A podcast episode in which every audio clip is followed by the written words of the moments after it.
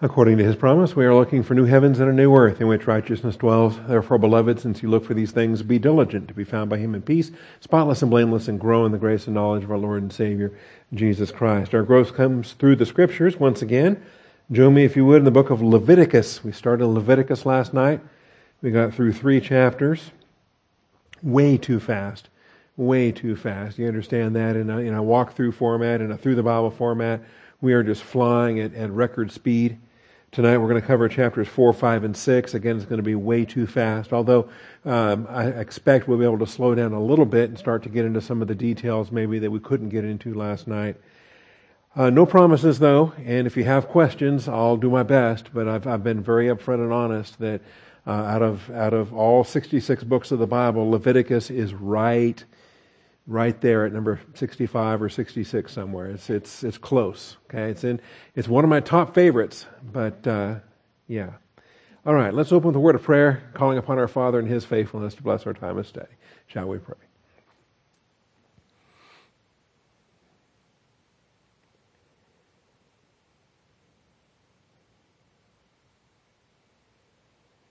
Most gracious Heavenly Father, we thank you for the truth of your word and the privilege and blessing we have to assemble together. And we call upon your faithfulness, Father, to bless our time of study, that you would open our eyes, open our ears, soften our hearts. And Father, we do we do joke a bit about Leviticus, and and uh, of course we we love every aspect of your word, Father, as we love you. And so we we submit to your will, we humble ourselves, we thank you for being faithful. We thank you and praise you, Father, for taking things that don't necessarily apply, but the principles clearly do. So, Father, we want to uh, we want to appreciate what you're teaching us here tonight. We do thank you, Father, and we praise you in Jesus Christ's name. Amen. All right. So, again, I hope I don't give the wrong impression when it comes to Leviticus. Um, it is, um, we are not Levitical. We are not Levitical priests. We are New Testament church age saints. And so, since much of the book of Leviticus applies to then, we can we have to stop and be careful to say is this is not for us to apply literally. We're not going to do animal sacrifices. We're not going to build a temple. We're not going to try to turn America into some kind of a theocracy or uh, anything of the nature uh, of that nature. But the principles carry across because Leviticus is the book of holiness. Uh, that God is holy, Israel was to be holy. We are to be holy.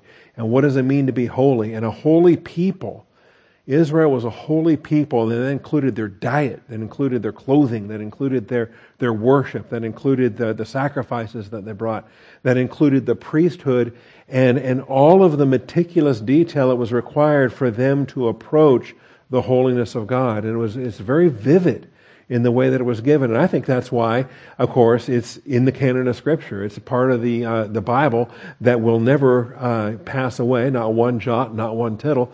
This is the, the canon of Scripture that we must be uh, subject to. So we don't uh, rip Leviticus out of our Bible or pretend it's not there. We read it, we're appreciative for it, and we make the, the doctrinal applications as we, uh, as we understand them. So, where were we yesterday? Chapter 1 was the burnt offering. The whole burnt offering was called in Hebrew the olah, the whole burnt offering. Chapter 2, we went into the grain offering, and we saw that. Chapter 3, the peace offering. All right. Now we've got two more coming up in chapter 4 and chapter 5. So we have the sin offering and we have the trespass offering. Very similar, um, but not identical. And so we've got to be clear on what these are all about as well. So let's get to the sin offerings here in Leviticus chapter 4. This is the fourth offering described by the Lord. It's called the sin offering. And really, it spans more than chapter 4. It spills over into the first few verses of chapter 5. So from 4.1 to 5.13, you have the sin offering. The sin offering is the, uh, the cheta'ath. Uh, it's hard to pronounce. Cheta'ath offering, Strong's number 2403, which is actually the word for sin. The same word for sin is also the word for the sin offering. And, uh, and we see it here. All right, so let's take a look at it. The Lord spoke to Moses, saying, Speak to the sons of Israel, saying, If a person sins unintentionally in any of the things which the Lord had commanded not to be done, and commits any of them, if the anointed priest sins so as to bring guilt on the people, then let him offer to the Lord a bull without defect as a sin offering for the sin he has committed. I mentioned last night as well, if these I've done so much coloring in the last two weeks to get ready for, for Leviticus that the coloring was for my sake. I, I was giving different codes, different symbols, different things. So the uh, the red X with a black highlight, that's the chata'at. That's for the sin offering. Okay, and then the uh, the I colored it pink. The word for unintentionally. And we're going to talk about this tonight. How do you sin unintentionally? Okay, we're going to talk about that. And then the korban, the the the general term for offering, the thing that you're bringing, the gift that you're bringing. Um, I've got symbols for for all of these things.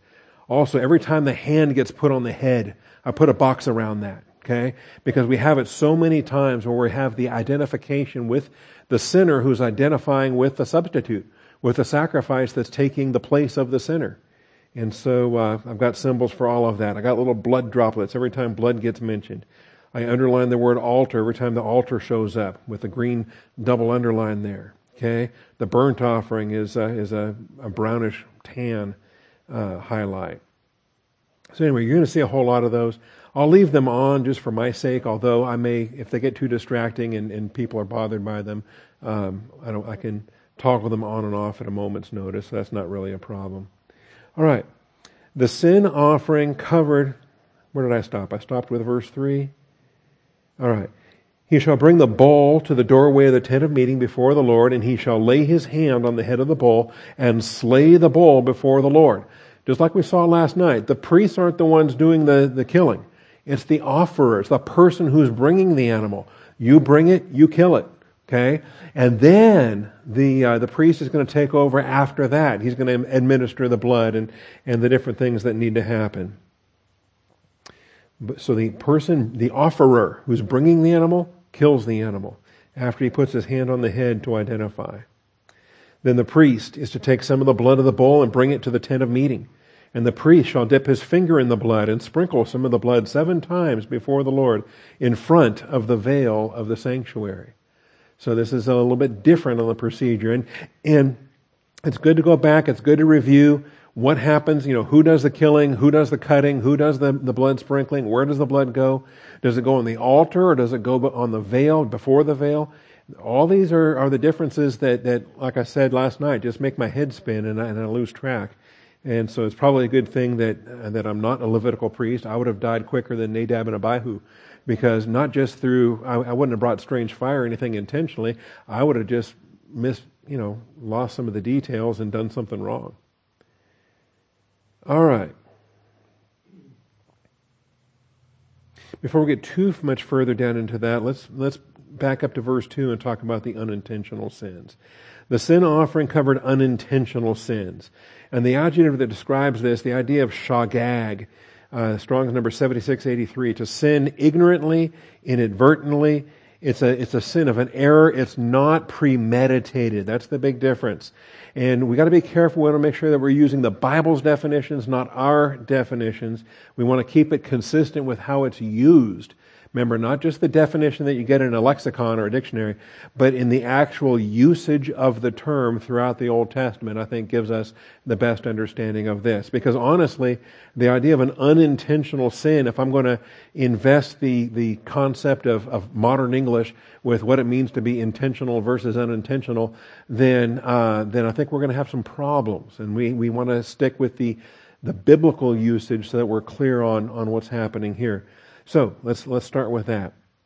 Uh, really, the the clearest contrast that's going to be found is going to be in Numbers 15 because it's used throughout Leviticus 4, it's used throughout Leviticus 5. It applies both to the sin offering and the trespass offering. Both sin offering and trespass offering are for the unintentional sins. If you sin deliberately, high handedly, if you sin willfully, if you sin defiantly, okay, then neither one of these sacrifices is applicable. You're going to be you're going to remain ineligible for um, for the uh, ritual ceremonial purity that these sins speak to. So let's let's start with that. Um, Numbers chapter 15. And we have these sins that are done either intentionally or defiantly.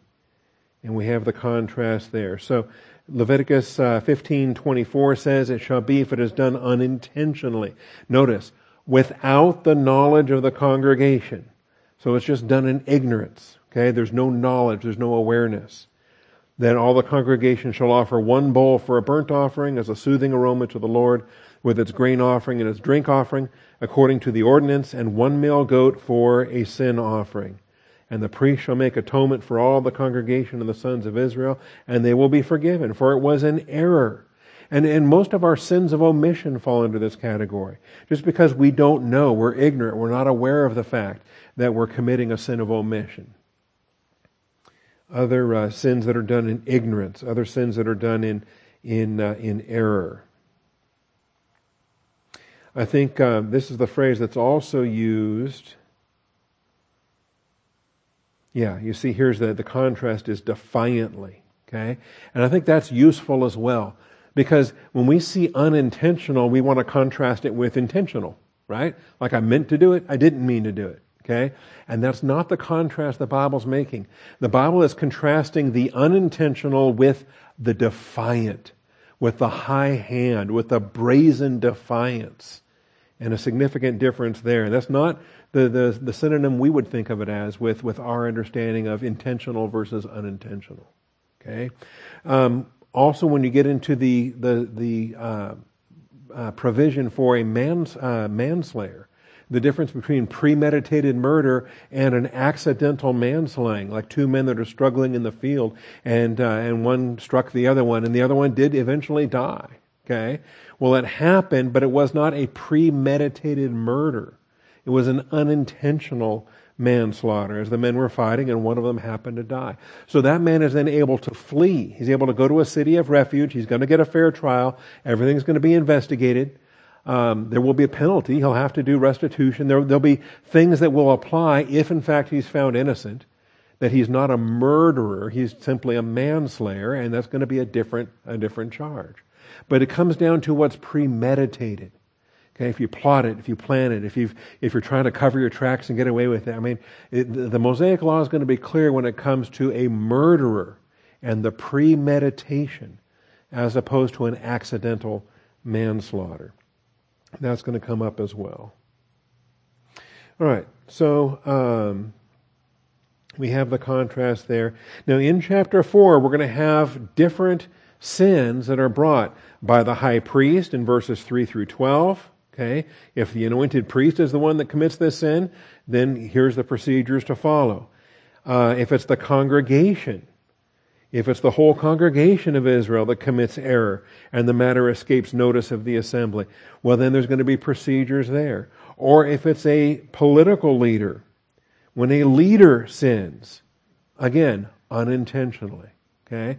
That could be a tribal leader, it could be a clan leader, it could be a family leader, any of the the, uh, the civic leaders of the nation. But again, it's unintentionally.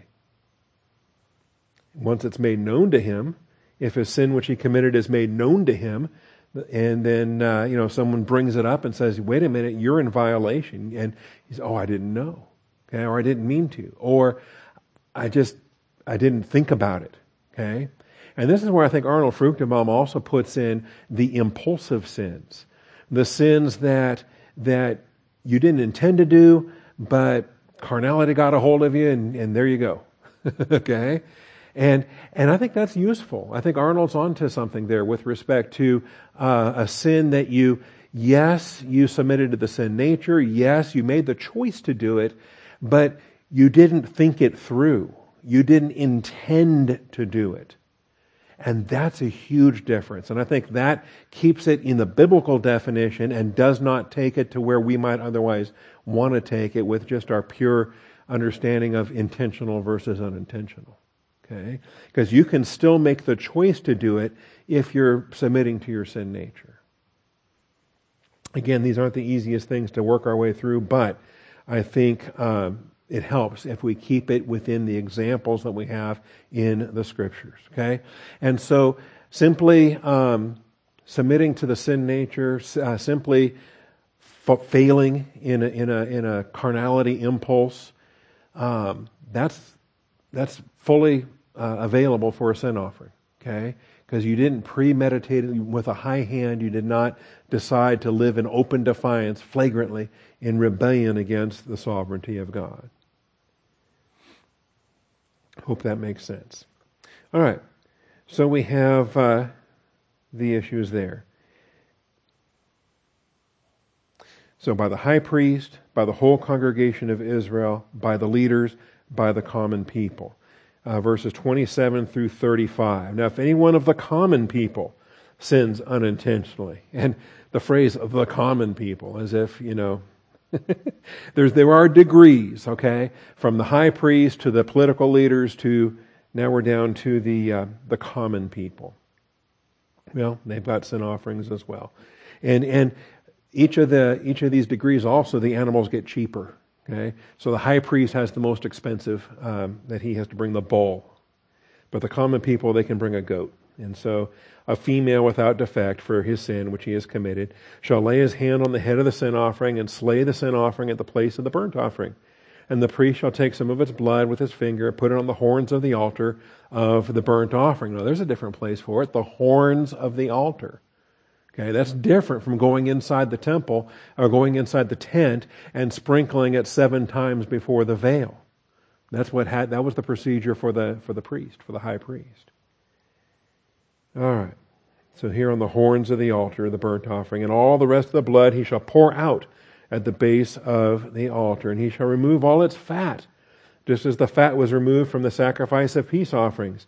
And the priest shall offer it up in smoke on the altar for a soothing aroma. I mentioned last night I thought I had caught uh, an error in those notes from 20 years ago, and I was correct. That um, uh, some people try, and I think Colonel Thieme did this too, pointed out that the burnt offering and the, and the uh, peace offering were sweet smelling savors, right? And then even the grain offering, when you put the, the memorial portion of the grain offering on and it goes up in smoke as a sweet smelling savor. But then to make the statement that the sin offering is never a sweet smelling savor, I think that's incorrect because I'm looking at it right there in verse 31 for a soothing aroma. And there it is. Okay? And this is why, uh, again, I was taking the time to do the, uh, yeah, this is the reich nechoch, the uh, sweet smelling savor there. I took the time to apply the visual filter to all these Hebrew expressions so that I wouldn't miss one, so that I couldn't overlook it. And um, it's colored yellow, it's got the purple squigglies around it. And, uh, and sure enough, that's the Hebrew sweet smelling savor right there, connected to the sin offering.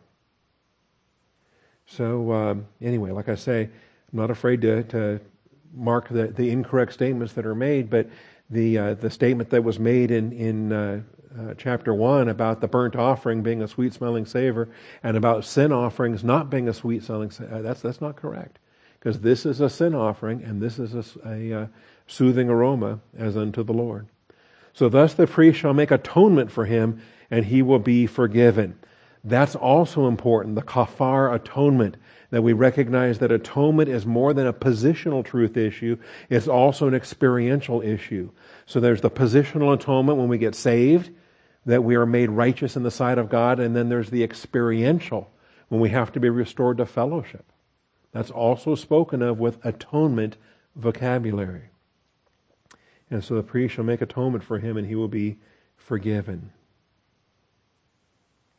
All right, there's also lamb options, and Again, the blood goes to the horns of the altar, removing the fat.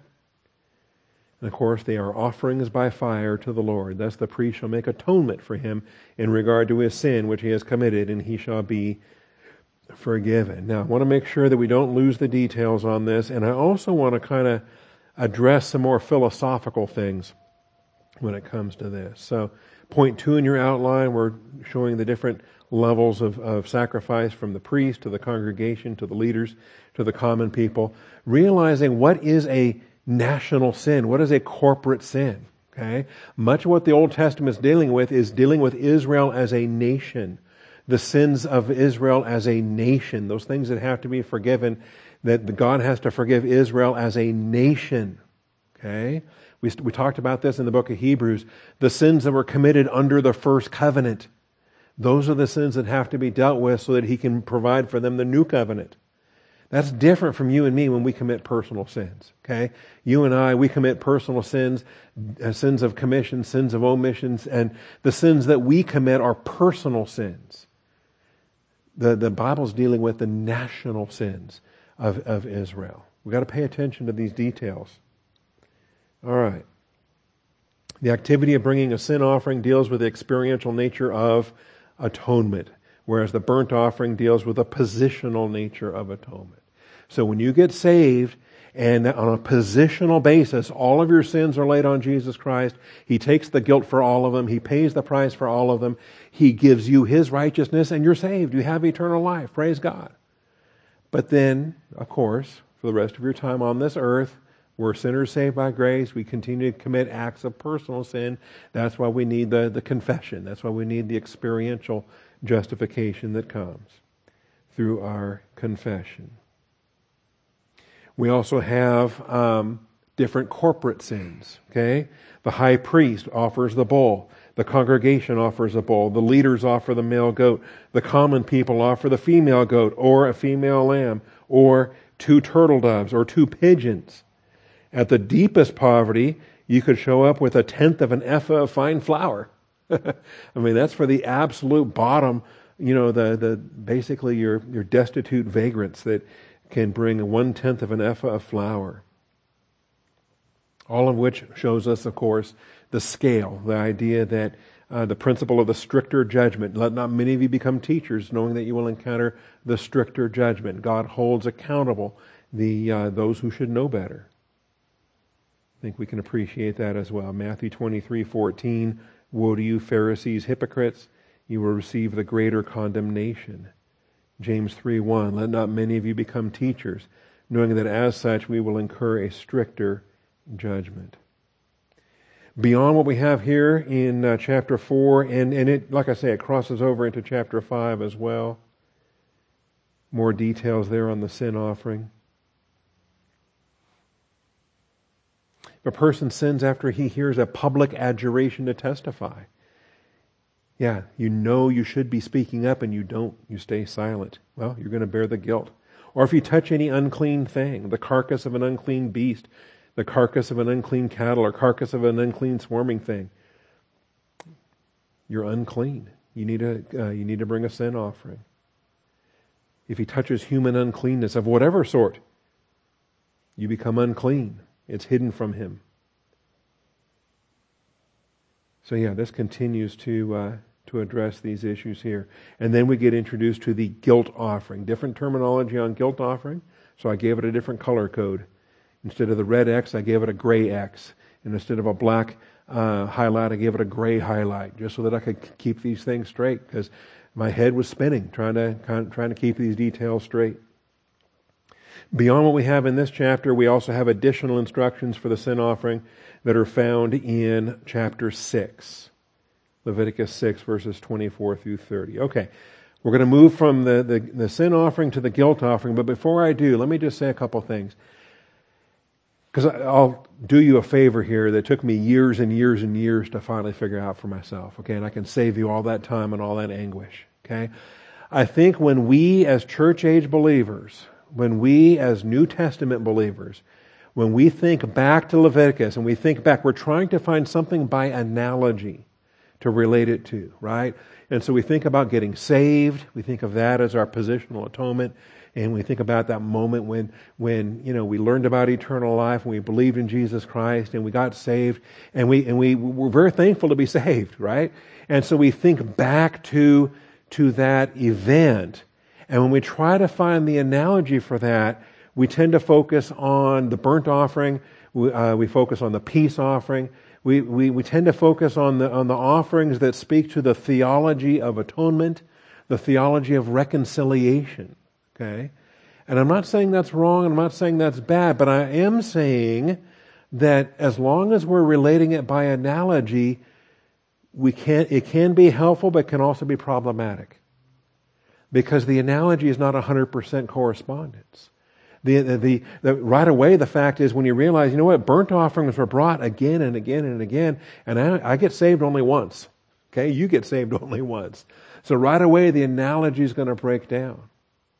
There's going to be other places where the analogy breaks down as well. But the repetitive nature of peace offerings, the repetitive nature of burnt offerings, repetitive nature of the grain offerings, um, we can, we can see that the, the theology connects to, to salvation, but the repetitive nature of those offerings is at odds with our experience where once and for all we are saved. Once and for all, sinner receive it. Once and for all, brother believe it, right? That the experience of our redemption is a one time only deal. We don't get saved over and over again.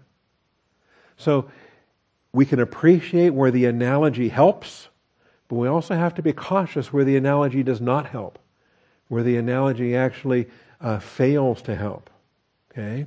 And, and same thing is going to happen too with the sin offering and the trespass offering. Because if we think by analogy that we're thinking of this in terms of 1 John 1 9, in terms of rebound, confession of sin, um, that I'm out of fellowship, I want to be in fellowship, okay, the analogy can be helpful, but the analogy can also be harmful. And here's why. Okay? Because we, and, and maybe uh, I mentioned this a little bit when we were talking about the laver, right? That the, the, the, the, laver in the tabernacle was there so the priests could wash their hands and their feet, and that was their cleansing procedure before they went into the holy place. And I mentioned then, I said, by analogy, sometimes we think of that in terms of 1 John 1 9, confessing our sins, being restored to fellowship.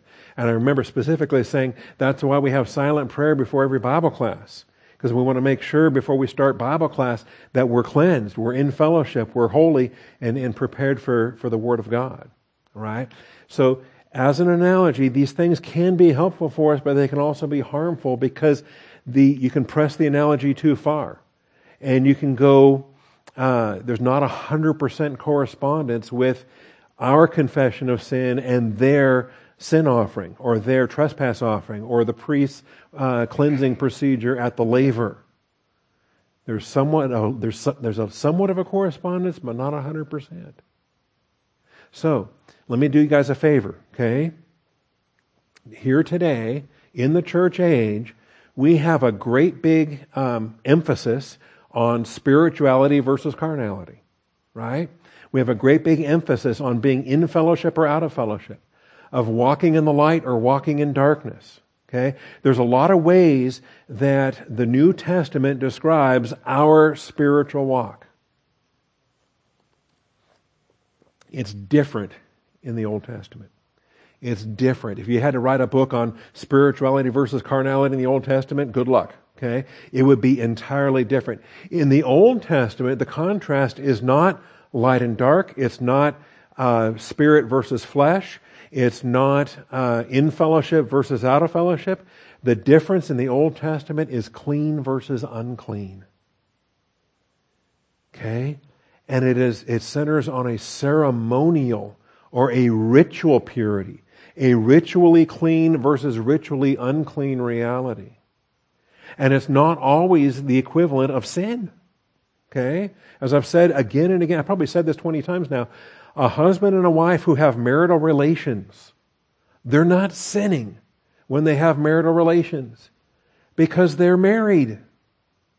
It would be a sin if they weren't married, right? It would be a sin if it was extramarital or premarital or homosexual or any of the other Leviticus 18 stuff we're going to get into. Okay? A husband and a wife in the covenant relationship of marriage, it's sanctified, it's holy. They're not sinning by having sex but they are ritually unclean for the, for the rest of that day and, and then until they wash and until they're, they're cleansed and until the next day, until sun goes down. Okay? So, don't think in terms of carnality, spirituality, and carnality. Don't think in fellowship, out of fellowship. Don't think sin versus staying in fellowship. Okay? It's all about the ritual purity and so the question on these sin offerings, the question on these trespass offerings, the question on all of these offerings is the offerer ritually clean, ritually unclean?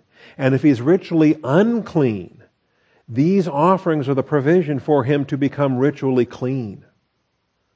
So that as a ritually clean Jewish person, he is then eligible to take part in Passover, in uh, tabernacles, in, in uh, unleavened bread, in the, in the various uh, uh, festivals, feasts of the Jewish people. Okay? Because the unclean are being uh, kept out. I hope that helps. I hope that helps. All right, let's get to chapter 5.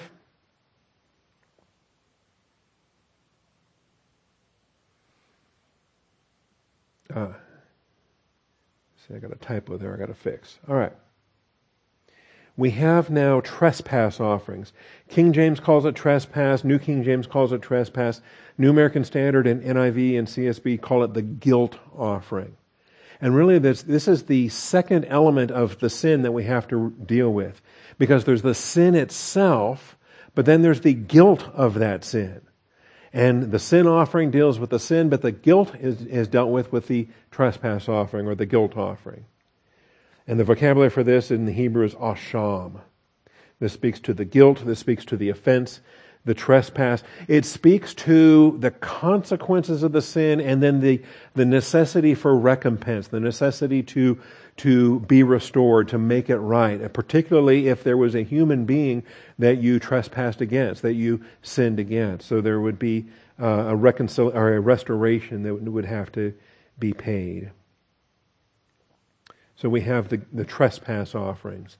And we have them in chapter 5 uh, verse 6, 7, 15, 16, 18, 19, several uses there, as well as in chapter 6, verses 6 and 17, chapter 7, whole bunch of uses there of asham, of guilt. And so I colored them, you'll spot it with the gray, with the gray X instead of the red X, and the gray highlight instead of the black highlight. And you'll see a lot of times they're, they're going to be used interchangeably with the sin offerings.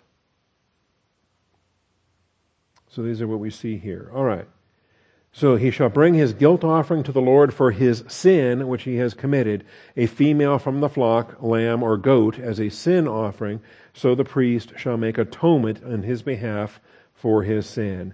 But if he cannot afford a lamb, then he shall bring to the Lord his guilt offering for that which he has sinned, two turtle doves, or two young pigeons, for uh, one for sin offering, the other for a burnt offering. And he shall bring them to the priest, who shall offer, that's korban, shall uh, offer first that which is for sin offering, shall nip its head in front of its neck, but shall not sever it.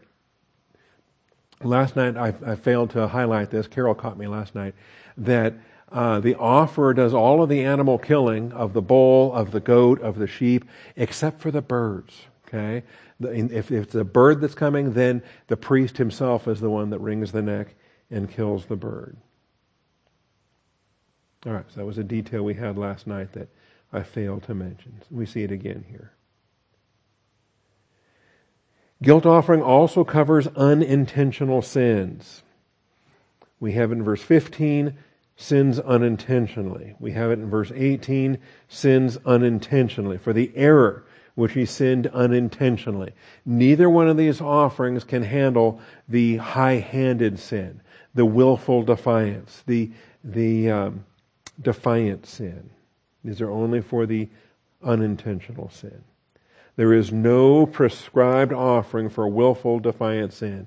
So when you when you know what you're doing and you're in open defiance of Yahweh Elohim, the Lord God of Israel, and you are just blatantly raising your fist against Him in open defiance, these uh, these offerings weren't designed for that. Your only hope there, like David with Bathsheba, you know, he knew what he was doing. He committed murder. He committed adultery. He committed. I mean, this was not unintentional on David's uh, uh, rebellion against the Lord. So there's no sin offering he can give. There's no trespass offering. The only provision at that point then for the nation of Israel is once a year they get a they get a national do-over. Once a year they get the the uh, the Day of Atonement that covers everybody, covers the whole nation and everybody within that nation. Everything gets it's like rebooting Windows, right? it's like a complete do-over for the year. And now uh, after the Day of Atonement, they can proceed forward after that. It's curious though. So let's see Numbers 15 verses 30 and 31. Yeah. The person who does anything defiantly, whether the native or the alien, that one is blaspheming the Lord. That person shall be cut off from among his people because he has despised the word of the Lord, has broken his commandment. That person shall be completely cut off. His guilt will be upon him. There's no sin offering, there's no trespass offering for this defiant sin. All they could do was wait for that day of atonement once a year. For the church age, though, this gets, this gets quoted in the book of Hebrews, and I hope I scared you with this when we were teaching in Hebrews chapter 10. Okay? Because if we go on sinning willfully after receiving the knowledge of the truth, there no longer remains a sacrifice for sins, but a terrifying expectation of judgment.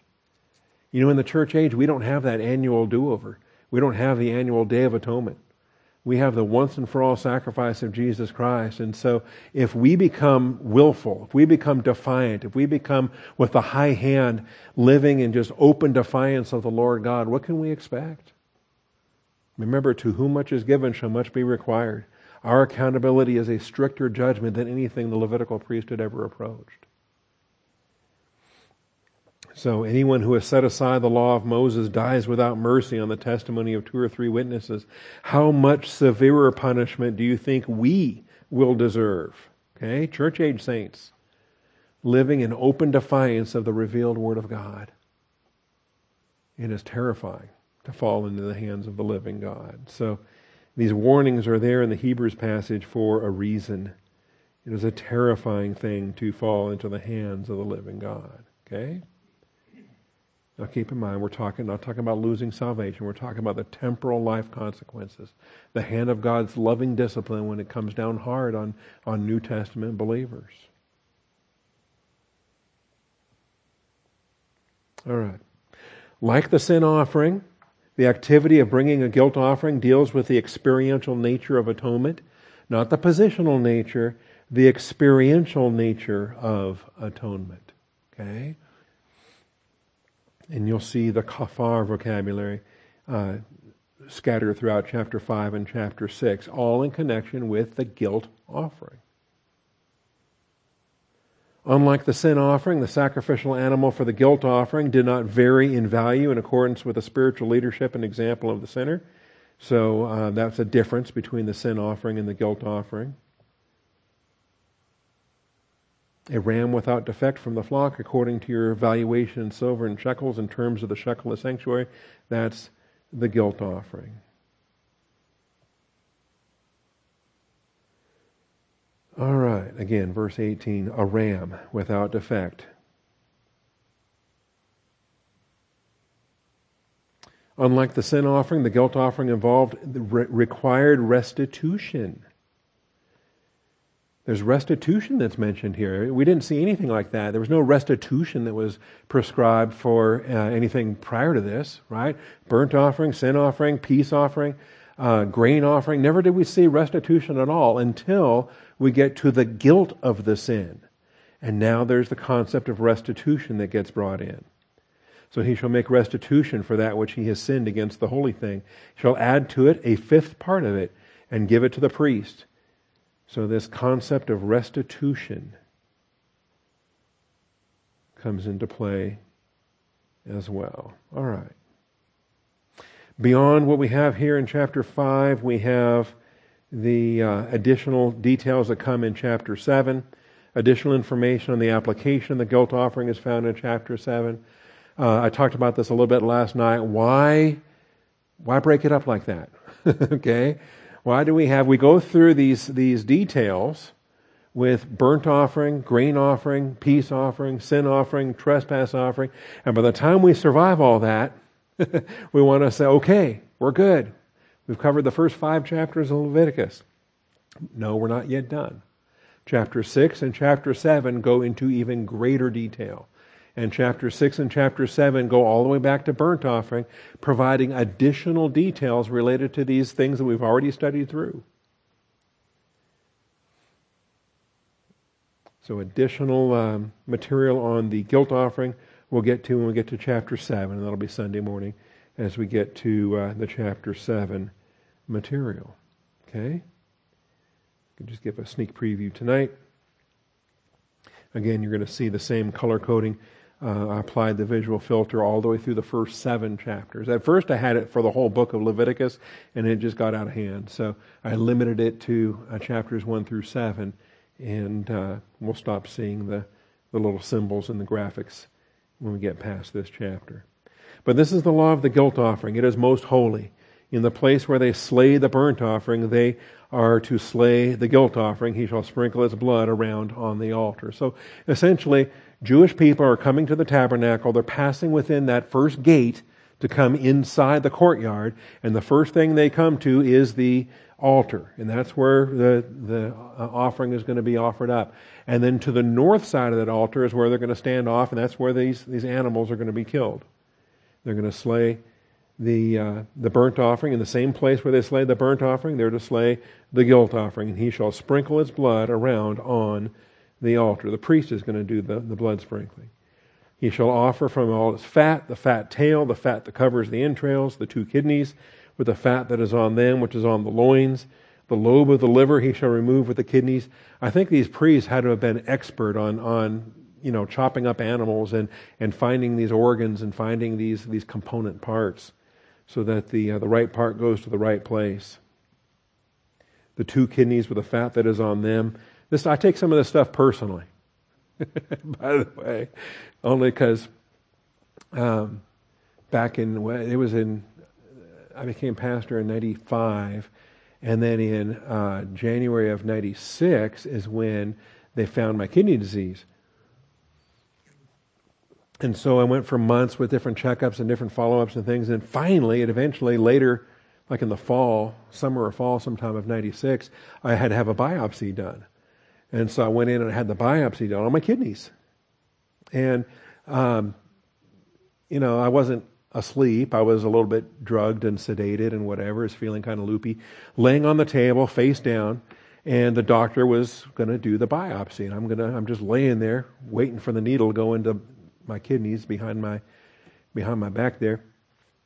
And uh, I'll never forget because you could feel it. You could feel the needle going in, and you could feel the, the, the clip and the snip and the okay, you know. And then the, the doctor pulled it out, and they, they got the little sample. And, and honest to goodness, here's the, the conversation that they had, talking behind my back while I'm laying there. And uh, the uh, uh, the, the, the, Dr. Nader was the guy, and he, he took the, and he put it in the thing, and he said, there we go, that's a good, no, I don't think that's good. And the, the nurse was like, I think that's good. No, I don't think that's good. I think it's good. No, I think that's fat.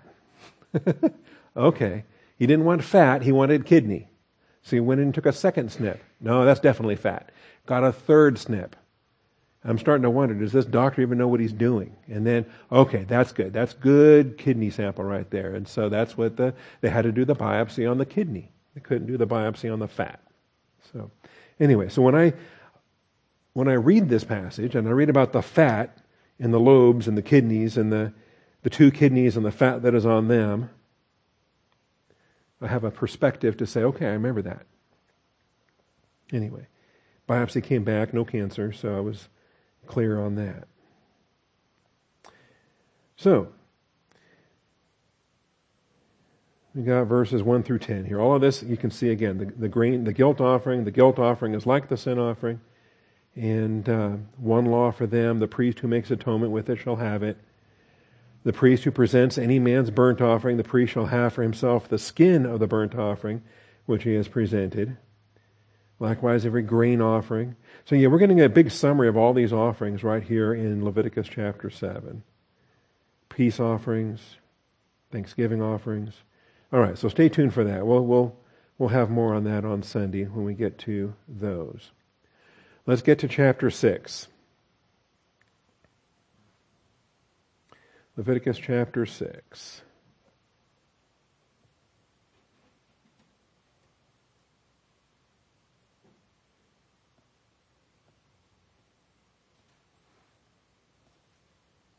All right, verses 8 and following now.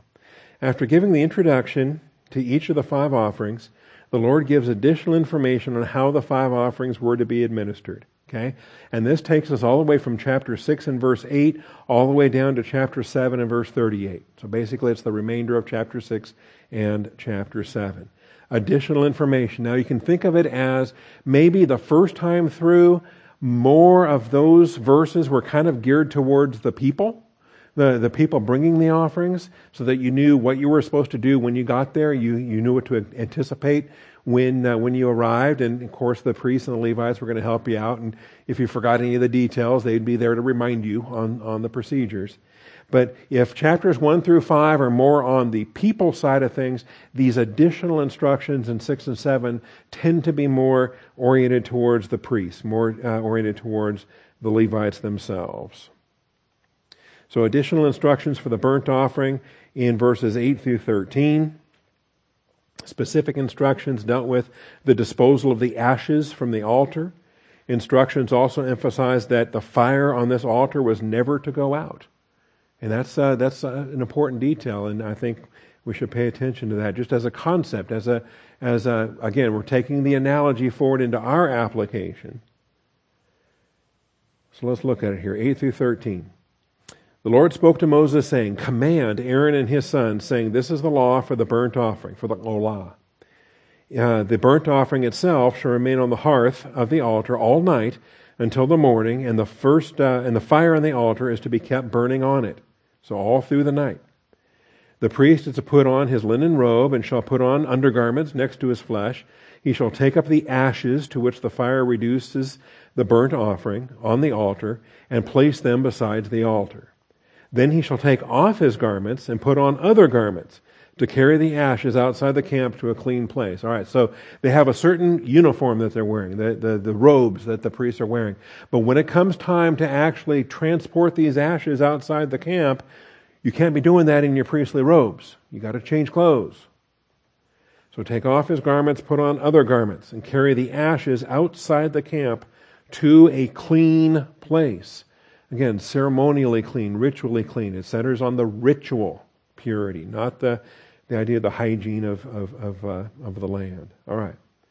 And the fire on the altar shall be kept burning on it. It shall not go out, but the priest shall burn wood on it every morning, and he shall lay out the burnt offering on it and offer up in smoke the fat portions of the peace offerings on it. And so while they're clearing out the ashes and they're clearing out the remains of the, of the offerings from the night before, they're going to make sure that they keep the fire going and add fresh wood so that the fire never goes out. Fire shall be kept burning continually on the altar. It is not to go out. Okay? And so, again, by analogy, and I think we have elements of our priesthood. Of course, we're not Levitical priests, but we are Melchizedek priests in the church age. We have the heavenly access that we have in Christ as we enter through the veil uh, that is his flesh. We stand before the Father in Christ. But do we, how often do we let our fire go out? Okay, just in, in metaphor, right? When we think about our own diligence, when we think about our own, when it says pray without ceasing, do you think that relates to this, this not letting the fire go out? Do you think when, uh, when we uh, stand before the Lord, do you think that relates to this fire either going out or not going out? And I think all too often, church age believers have a take it or leave it kind of idea that they can, uh, in terms of their prayer life, in terms of their church attendance, in terms of their spiritual services unto the Lord. Okay, I'm not saying church attendance is like a gold star, you know, under legalism principles. But I'm saying is we are functioning in our priesthood when we're functioning in the local church. And if we have a take it or leave it attitude, whereby um, you know a lot of Christians have this this concept, I, I think that's the the equivalent of letting the fire go out on the altar. So uh, we have the, the imperative that we have, and we have it here. All right, additional instructions given for the grain offering in verses 14 through 23. Grain offering we saw last night. Remember, this could be raw grain, uncooked. This could be cooked. Uh, it could be cooked in a griddle, could be cooked in an oven, could be cooked on a fan, on a pan. So this is the law of the grain offering. The sons of Aaron shall present it before the Lord in front of the altar. Then one of them shall lift up from it a handful of the fine flour of the grain offering, with its oil and the incense that is on the grain offering, and he shall offer it up in smoke on the altar as a soothing aroma. It is the memorial offering to the Lord. Very little of this grain offering actually got burned. Very little went up to the Lord in, in smoke. Most of it was for the priests. Okay? Most of it was for the priest to eat. Somebody asked me last night, does this mean that, that they wouldn't go out in the morning and, and the, the Levites wouldn't go out in the morning and get the manna? You know, this appears to be their primary food. This appears to be their primary, uh, they're ministering before the Lord. They're, they're eating from the altar. That it seems to me like this is their normal diet right here. They're not going out in the morning to get manna like the other 12 tribes are doing. They're eating from the, uh, the service of their, uh, of their worship. So, a handful of the fine flour. They're bringing a much larger quantity. The first handful goes on the altar, goes to the Lord. The rest of it comes to the priests. So it is a smoothing aroma, a memorial offering to the Lord. What is left of it, Aaron and his sons are to eat. It shall be eaten as unleavened cakes in a holy place. They are to eat it in the court of the tent of meeting. It shall not be baked with leaven. I have given it as their share from my offerings by fire. It is most holy, like the sin offering and the guilt offering.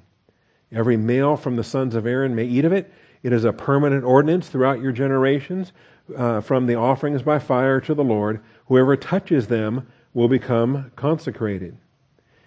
That's kind of a curious thing, too. That led to a lot of legends and a lot of rumors and things about uh, swearing vows by the altar or swearing by the sacrifice of the altar and things that touch things.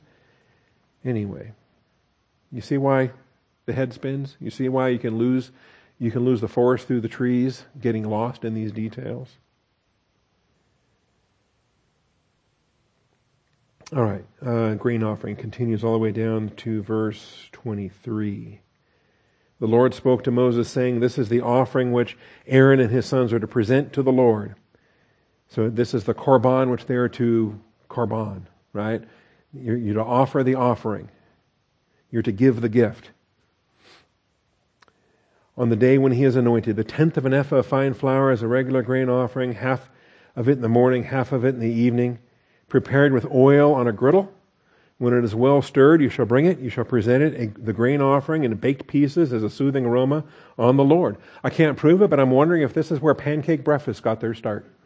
You know, the grain offering on the griddle. A soothing aroma to the Lord. The anointed priest who will be in his place among his sons shall offer it by a permanent ordinance and shall be entirely offered up in smoke to the Lord. So every grain offering of the priest shall be burned entirely. It shall not be eaten. So I hope you saw, there was a difference there, okay? It's a grain offering that a Jewish person brings versus the grain offering that the priests themselves bring. Okay? If it's the people bringing it, then a handful goes to the Lord and the priest can keep the rest. If it's the priest himself bringing it, well, then all of it goes to the Lord. Difference on that. Finally, the additional instructions for the sin offering in verses 24 through 30. So these are the additional instructions given to the sin offerings. The law of the sin offering in the place where the burnt offering is slain, the sin offering shall be slain before the Lord. It is most holy. The priest who offers it for sin shall eat it. It shall be eaten in a holy place in the court of the tent of meeting. Whoever touches its flesh will become consecrated. When any of its blood splashes on a garment in a holy place, you shall wash what is splashed on. Also, earthenware vessel in which it was boiled shall be broken. If it was boiled in a bronze vessel, then it shall be scoured and rinsed with water. Every male among the priests may eat of it. It is most holy. But no sin offering of which any of the blood is brought into the tent of meeting to make atonement in the holy place shall be eaten. It shall be burned with fire. All right. Well, then there you have that. And I don't know, are you finding these colors useful? Find them useful, find them not useful? Once you make this, once you make a visual filter, Okay, so we reached the bottom of the notes and we have seven minutes left. Let me show you how do you make these? What do you do with a visual filter? Why are the visual filters useful? Okay, um, they're useful so that as you're scanning down the page, it catches your eye and you and and you're you're classifying these things, the like things together, and the other things you can you can classify them together. There's a lot of reasons why you will find these things helpful. Okay, and in fact, Logos includes not only the natural highlighting that uh, that are popular in other sources, but they include, for example, uh, solid colors, highlights, emphasis markups. Let me show you some of these other ones. Also, once you get past the um, emphasis markups, they also have the inductive precept. And I'm not as familiar with this, um, but I've ripped a lot of these off for my own use, okay? Uh, I think it's a Kay Arthur system or it's a precept inductive study system. Okay, maybe some of you know more about this than I do. But some of these symbols were part of that the, the precept, the inductive Bible study precept system. Okay, Logos went ahead and provided those in there for people that, that use. I've never used that before, but I do like the symbols. And so the symbol for atonement, that comes from that. I've been making use of that symbols for believe and blood and, and just different things. So I've been readily adapting these just for my own purposes, even though I don't use the Kay Arthur stuff or the, the inductive, the precept uh, stuff. Okay? You can then create your own, create your own custom highlights and do different things there. I did that. Um, I, I made my own custom highlight every time the Hebrew text of Ashereh was translated blessed I would cross off the word blessed and write the word happy in there. Or anytime the Greek New Testament uh, has uh, makarios and translated as blessed, I would cross off the word blessed and put the word happy in there. And, and this is just a, another visual filter that you can apply so that it catches your eye when you see it and you're reminded of something that you had previously studied or something you had previously searched for. So, um, if, if, this is something that interests you, um, I, I did do a class on this. It is on YouTube in the in the playlist for Logos training. I'll just show you real quickly tonight some of the things that, that you can do with this. So when you do a when you do a search and you want to highlight that search, in fact, um, I had done a couple of these earlier in Revelation two and three, for example.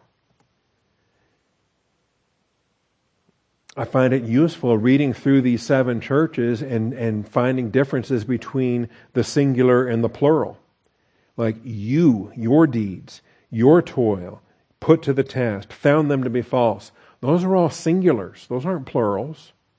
And this is the, this is the rebuke that's going to the angelos, the angel, the messenger of the church of Ephesus. It wasn't the whole church that left the first love. It was the, it was the messenger that left his first love. And so I find it useful to read through this text and pay attention to the singulars and then pay attention to the plurals. Because we have plurals. When you get to Revelation 2:10, do not fear what you singular are about to suffer. Behold, the devil is about to cast some of you into prison. And there it switches to the plural. So that you will be tested, plural. You y'all plural will be tested. And you plural will have tribulation for 10 days. But you, singular, pastor, angelos of the church of, of Smyrna, you be faithful until death, and I will give you the crown of life. I will give you, singular, the crown of life. Something similar happens with Pergamum. Uh, most of them are singular, but then there's Antipas, my witness, my faithful one, who was killed among y'all, among you, plural, where Satan dwells. But I have a few things against you, singular. Again, back to that pastor. Most of these rebukes are against the angelos, the angel of these churches, the, the messenger, the pastor of these churches. With Thyatira, there's a bunch of plural yous because the Jezebel woman was sinning with many of the, the people there in the church. So there's the plural yous that are there. All right, so here's, here's what you can do when, you, when you're starting to make these. You do your search you do your search, you want to find all the singulars. I went with singular pronouns, singular verbs, second person singular verbs, okay? And then I went with plural pronouns, second person plural pronouns, and second person uh, plural verbs. And I just did the search and then started coloring. Okay, and once you finish the search, you can save that search as a uh, as a visual filter. Okay, so, uh, real quick before we close in prayer, if uh, if you can think of something you want to highlight in your Bible every time it shows up, okay, and and we'll just let's just take. Um, maybe I should save this for. Um,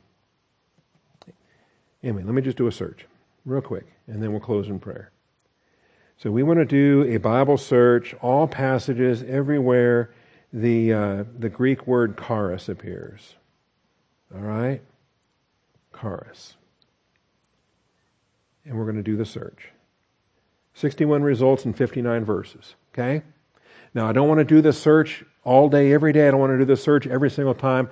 I just want to highlight every time grace appears in the New Testament, every time charis appears in the New Testament.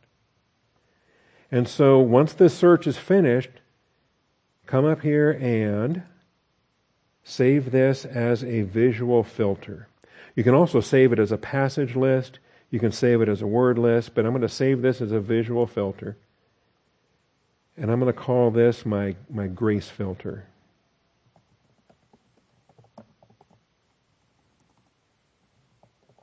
Okay? And every time charis appears, this is the formatting I want to apply. Every time grace appears, these should look familiar to you. Every time grace appears, I want it to be, I want it to have an exclamation point next to it. There you go. So we just created a visual filter. So now we're going to have red exclamation points next to every time the word grace appears, right? Ephesians 2 8 and 9. For by grace you have been saved through faith. It is not of yourselves. The filter, oh, it's not coming on. the filter should come on, and we should start seeing exclamation points every time charis appears in the New Testament. And watch, it's going to prove me wrong. All passage, New American Standard Bible, charis, exclamation. Ah, you know what? It's got to be the lemma. Okay, I'll fix that on Sunday. It's going to be the lemma so that every time it shows up, it shows up. Okay? And I tell you, you're going to start loving these. Once you have them in place, you don't have to make them again. Once you have them in place, they're always there, like these Leviticus ones. And, uh, and then if you decide to turn them off, you just come up here and turn them off and say, here's my visual filters. I don't want to have this, uh, I don't want to have this Leviticus filter on here anymore. See, there's the grace filter. I, don't want to have that on it anymore. Here's the, uh, the Leviticus filter, the sacrifice filter. Sacrificial vocabulary in Leviticus. All right, I'm tired of it. Turn it off. No, I changed my mind. I want it back on. No, I'm tired of it. Turn it off. Okay? You can just toggle it on and off depending on what you're doing. I might decide that uh, I'm going to leave it on while I'm studying at home, but I'm going to turn it off when I'm in the pulpit because maybe it's just too distracting and, and people don't want to be staring at, at my little my little goofy pictures and colors and things. Okay? However you want to run that. All right. If you have any questions on that, talk to me after class. And uh, uh, Christine, by the way, people are flagging these videos uh, trying to keep an index of every time we do a, a, a, little bit of a Logos class at the end so that it'll have a special tag next to it and people want to go back and catch those uh, and, and, watch those over and over again. So that's, uh, that's a tag that Christine's putting on there. So anyway, appreciate that too. Father, thank you for this day. Thank you for this class. Thank you for now seven completed weeks. And Father, we just come before you, thankful for your mercy and grace, asking for your ongoing provision to uh, continue to keep uh, to keep the momentum going, Father, which means um, keeping uh, keeping me healthy and strong and my voice clear from allergies, especially in cedar season. And Father, uh, keeping all of us hungry, keeping the appetite hungry, so that we can continue to study to show ourselves approved. We have now seven weeks complete and 45 more to go. By your grace and in your uh, in your mercy, Father, uh, trumpet pending. We continue to, to work our way through this class. We thank you, Father, and we praise you in Jesus Christ's name. Amen.